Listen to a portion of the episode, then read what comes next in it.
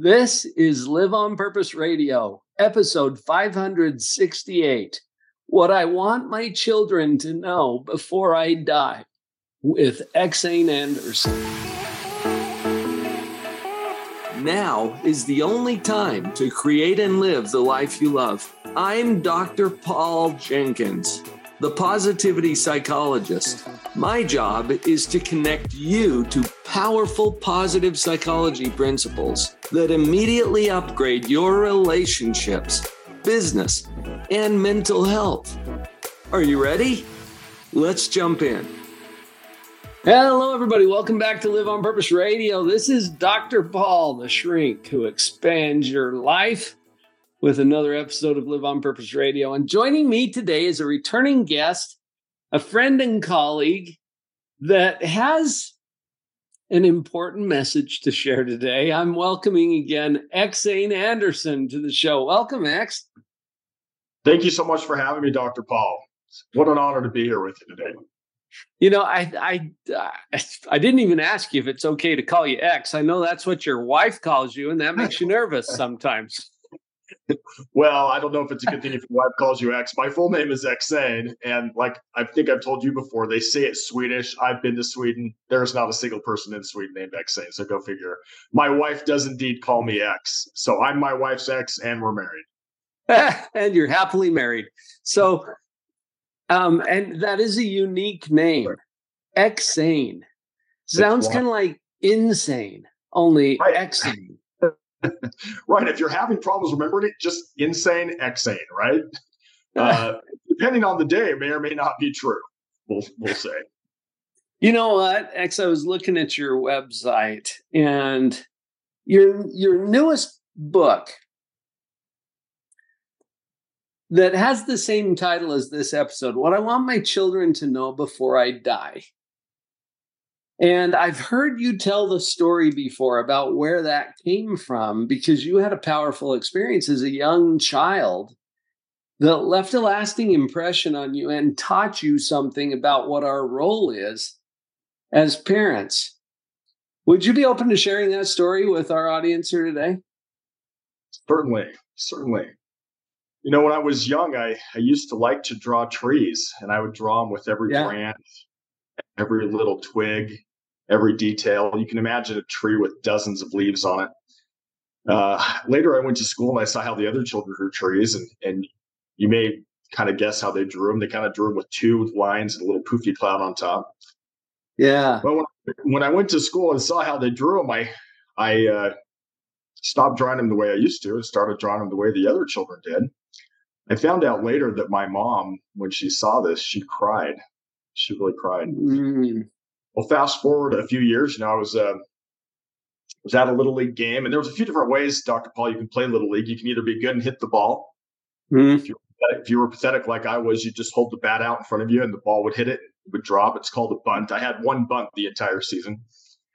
But I'm not here to tell you how pathetic I was. When I came home from this game, uh, my, there's something that was kind of interesting. My mom complained of a very severe headache. Mm. And this is not normal for her. She didn't get migraines. She didn't get, uh, she wasn't the kind that typically had headaches. And it became so severe that my dad became very concerned. And he said, we're going to take mom to the hospital. Well, I remember standing there in the front room of our home, giving my mom a hug. And I, I said, I love you, Mom.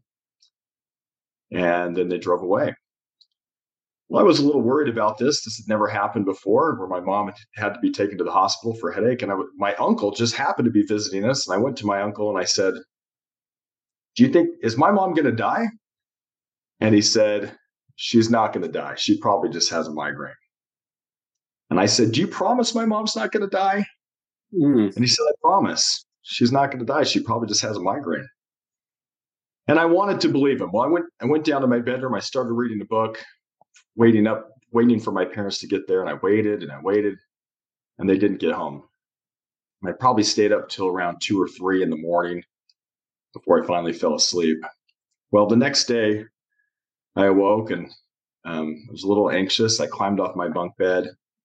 I went to the door and I opened the door, uh, anxious to see my parents. And on, on the outside of my room, there was kind of this long family room. Mm-hmm. I, as I looked out in the room, I could see my dad on the other side of this room, but something was different. My mom was not there. Instead, there was a, a neighbor and another neighbor and a friend and another friend and another neighbor and another neighbor. It seemed like half the neighborhood was at our home. Uh-huh. And as I approached my dad, I could see that he had tears in his eyes. He'd been crying. He had tears on his cheeks. And as I got even closer, um, you know, I, my dad kind of gathered the children around him, and he said words I'll never forget. He said, "I think our mom is going to leave us." Mm. Even though I was only eight or nine, I kind of figured out what was going on, and I went into this panic, and I said, Dad, Dad, we got to do something. We got to do something. What can we do? What can we do?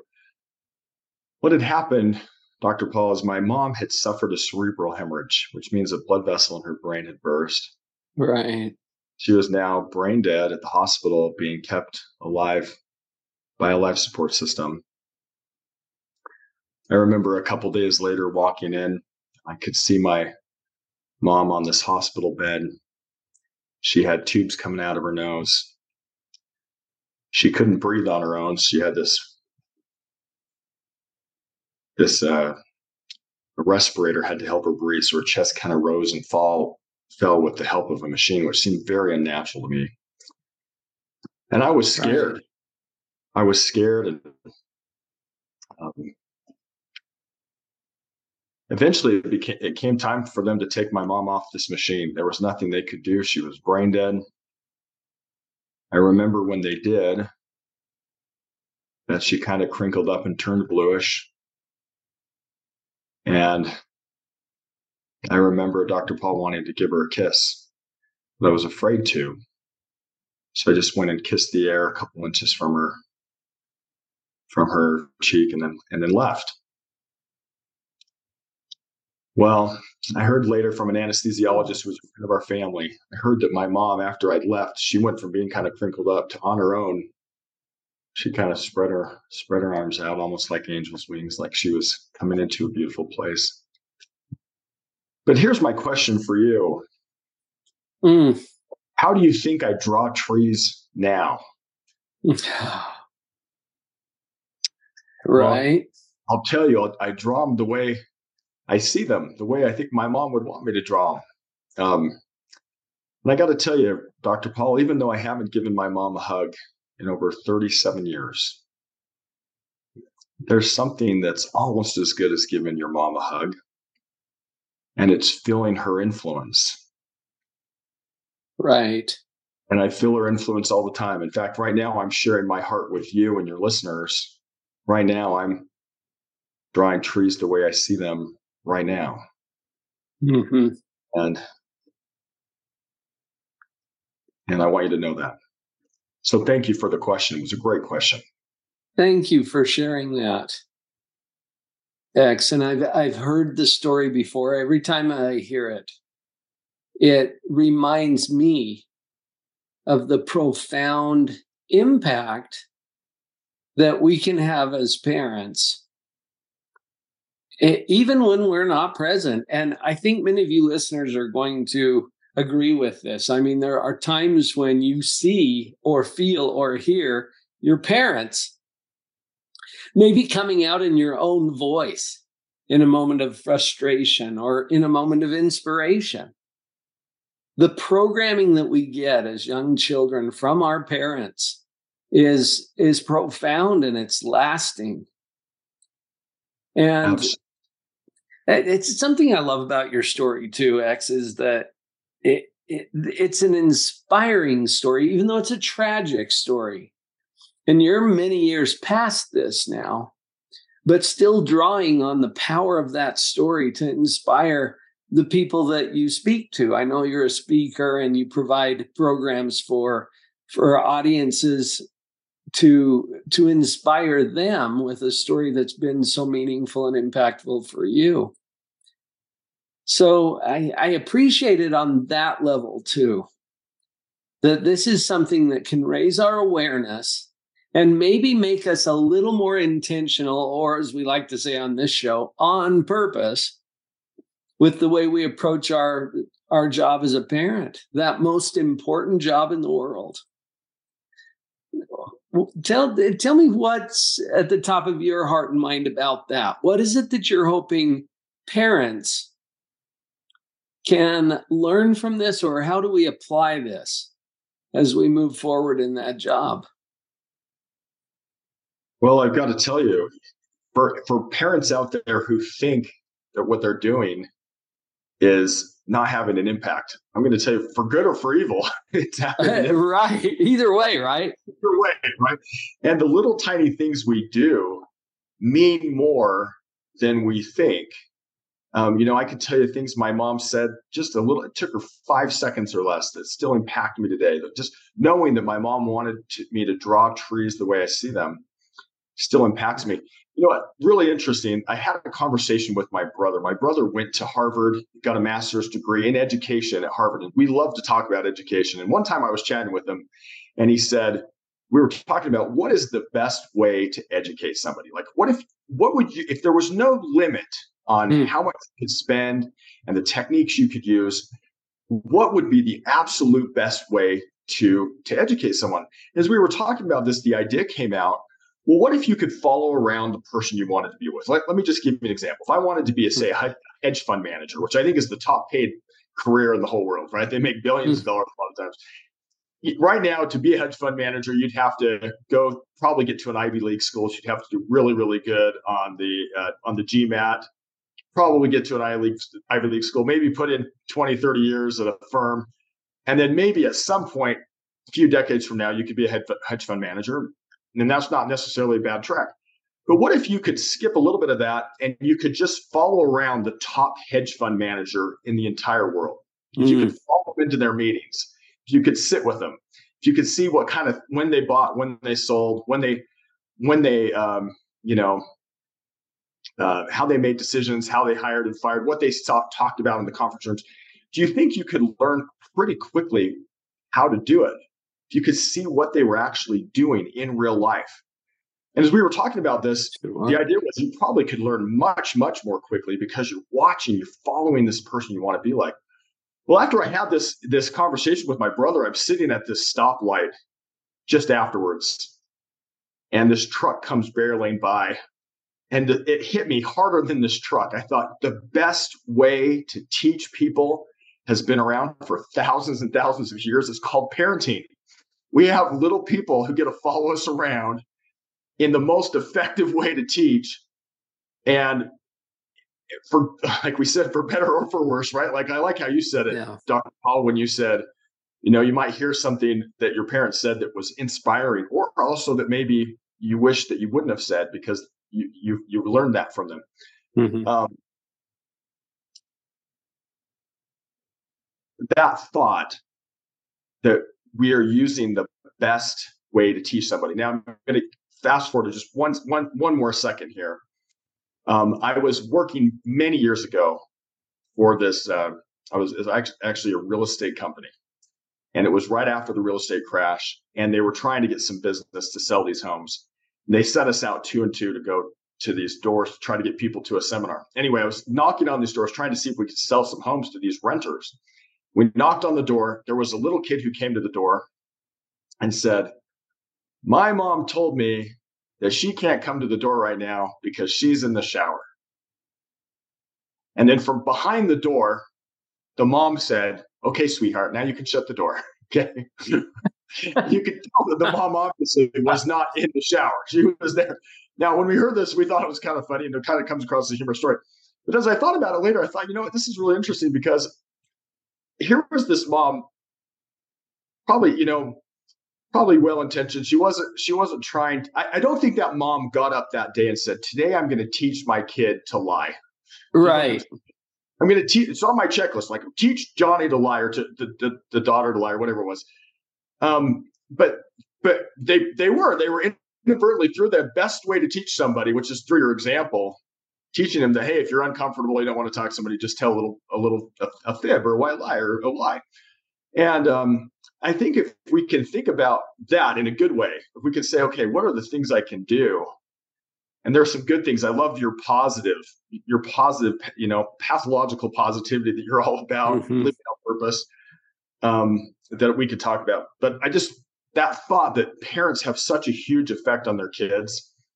And in fact, if you want to talk about positive reinforcement, we could talk about that next. But um, thanks for listening to that piece. It was a great question.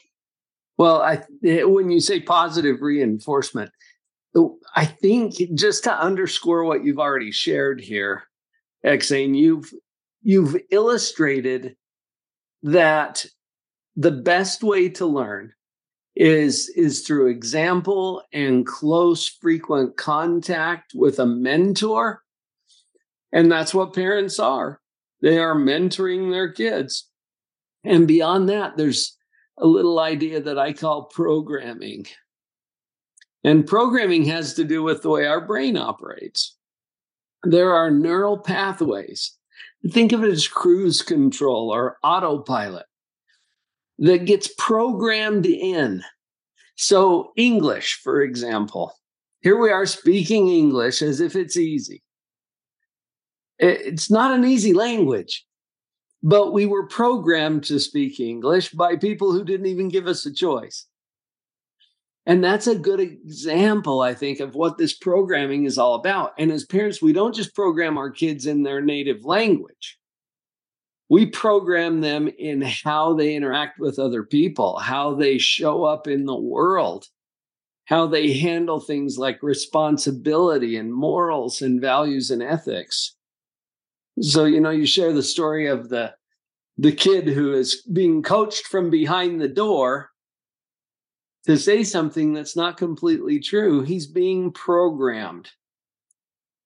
And that same mom shows up in my office years later, wondering why her child is misrepresenting to her where he's been and who he's been with. And uh, it goes back to some of that programming, right? Yeah. Well, one of my colleagues, and this, I say this kind of tongue in cheek, but one of my colleagues was uh, considering the title for his new book. And he came to my office one day and he ran it by me. He said, here's my, my title idea, Nature or Nurture. Either way, it's your parents' fault.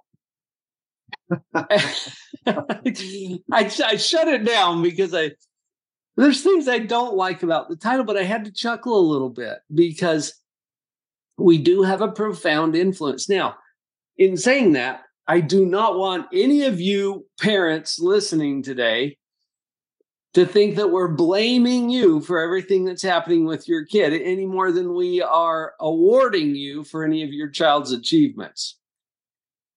But let's be honest about the impact that parents have. And that's uh, that's really clear, you know, EksAyn, as you're sharing your story with us. Um. I'm going to give you a few minutes to talk about this positive reinforcement idea, because I think there's something in that that could be useful. Well, thanks. Well, you know, I read this book, so I, I'm not going to take credit for it. I read a book called The Power of Positive Parenting. It was by Glenn Latham. And one of the, the premises of this book is that you water the behaviors you want to see grow with attention. In other words, um, You know, so have you ever seen a parent? I've, I've been guilty of this, where parent, where the kid walks in, and you say, "Well, I can't believe you didn't make your bed, and I can't believe you didn't. Uh, you stayed up till three o'clock in the morning last night, and you didn't. You didn't. You're getting a C minus in math." Well, what's that parent doing? They're they're watering the behaviors they don't want to see grow with attention, and they found that it's so much more effective to water the behaviors you want to see grow. And in this book, he talks a little bit about how there was this kid who was sent to the principal's office all the time. I'm hoping I'm telling the story correctly. The kid was sent to the principal's office so much that they got a counselor to come in and see what was going on. And he sat there and he noticed that the child was doing a lot of things right, was, uh, you know, uh, list, doing some things right, but getting zero attention for it. But as soon as the child would do something wrong, the, the, the, the teacher would say, "Oh, there you go again," and write his name on the board. And then he'd do something else and get a check mark, do something else and get a check mark, do something else and get a check mark. Finally, he had enough check marks. They marched him down And they sat him in this office. The, the, the girl at the office said something like, I know you'd be here again. And she sat him next to the window. Right. And it was right before lunch. And so as the bell rang, these kids came by and they're kind of waving to him and he's kind of waving to them. He's kind of the cool, bad kid. And the, the counselor said, you know, this is pretty predictable, pretty predictable behavior. I mean, he's getting a lot of attention for doing what's what's wrong and not attention mm. for doing what's constructive or right, you know. And um, and uh, and so it, it was kind of that. That's what happened. Well, I got to tell you this one time. Um, my daughter, my daughter got up when she was about six or seven. And there was one time I actually did this right. Okay. I'll tell you about one time I got up, she got up and she, she knocked on my door. She's probably six or seven. And she said, surprise, Dad. I got my, I, I got ready for school. I made my lunch. I made my bed. I'm ready to go to school. And I just learned about positive reinforcement. I went to my wife back in the closet. I said, hey, let's try this out. Let's give it a lot of attention, see what happens. She said, okay. So I went out and I said, wow, your bed looks great. You made your lunch. We didn't even have to ask you. You got dressed. You're ready for school. And my wife kind of laid it on thick. Well, here's the interesting thing. Guess what happened? Well, she did it again, right? Now. Big surprise. Big surprise, right? This is kind of, and um, she did it again. She did it again. And um, we kept watering it with attention. And I can't take credit. By the way, as you said, my my daughter is a good girl. Can't take credit for, for her choices. But I did notice that she's become that kind of person who just gets up and does things on her own. And I think that was uh, something as a parent that was very helpful for me to say, you know, um, let's catch our let's catch our children doing stuff that's right and give them attention. There's enough negativity out there. Yes. Let's catch them doing something right. And if I think if when I say right, some people, you know, let's catch them doing the behaviors that will help them uh, be productive and and and and wonderful in, in the world. So, well, that becomes just the payoff for them, you know. And you've probably heard it, X, and I know a lot of parents have the, oh, they're just doing it for attention, right? I mean, kids do a lot of things for attention. Well, yeah, bad breath is better than no breath at all.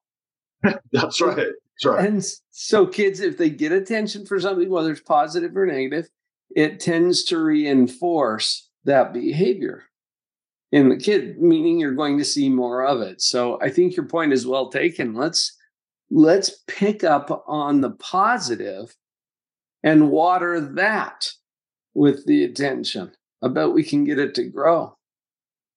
That's exactly right. And, and just just one more step past that, you know, this, because it's a principle. I know you talk about principles that help people live mm. on purpose.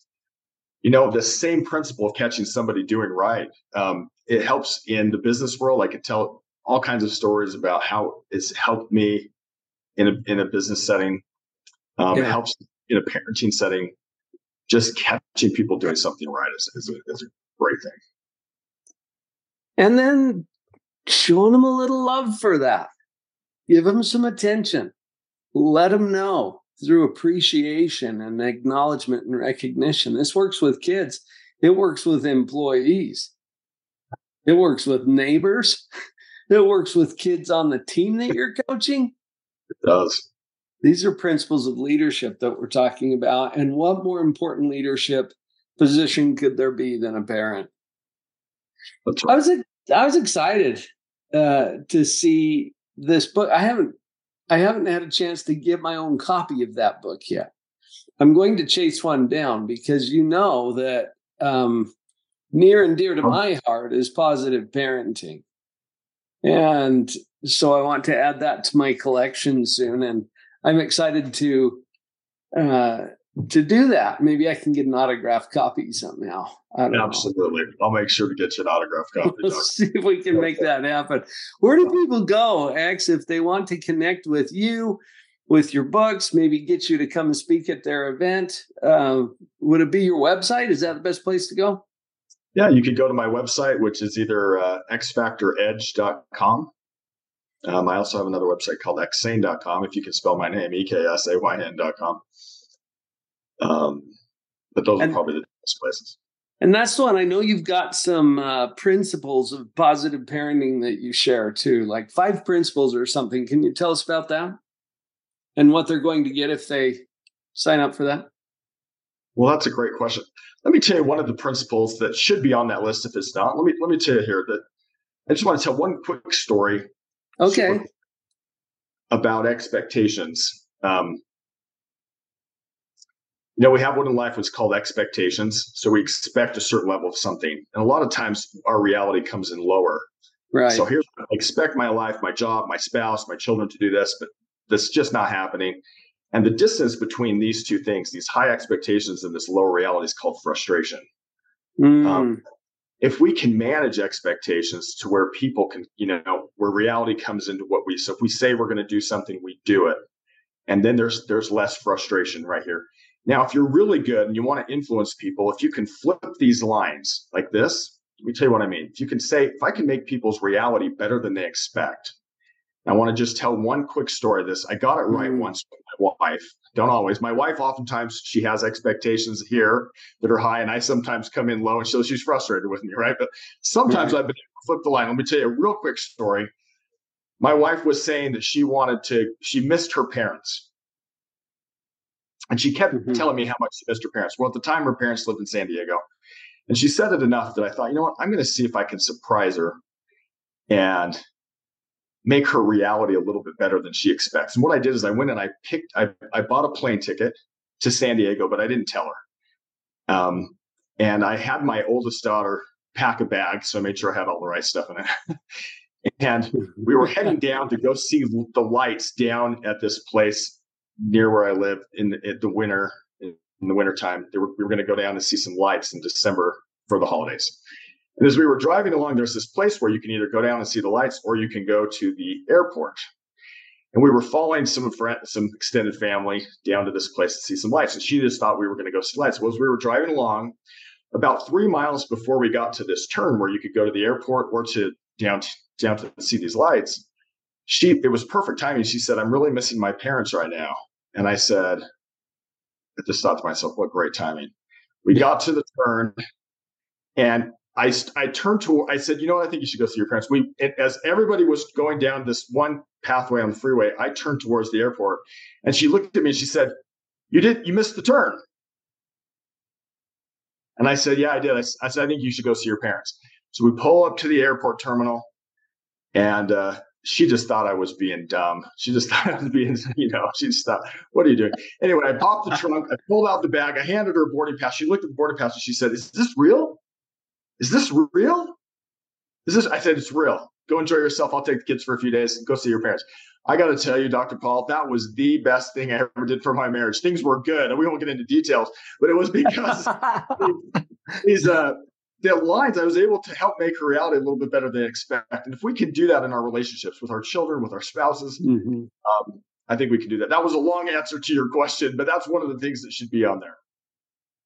Well, that's an amazing example of how you can upgrade your relationships, live on purpose. I mean, that's the theme of this show. And you took the time, went to the effort to intentionally create that. Live on purpose. That's what it's all about. Thank you for sharing that, Eksayn. Well, thanks for having me, Doctor Paul.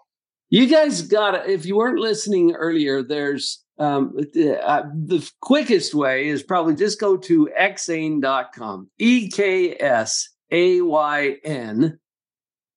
And then you'll always remember how to spell his name too. E K S A Y N dot com. And that's where you can connect to Eksayn Anderson, his book, which is called What I Want My Children to Know Before I Die. You've got some free gifts and other things that you're offering there too.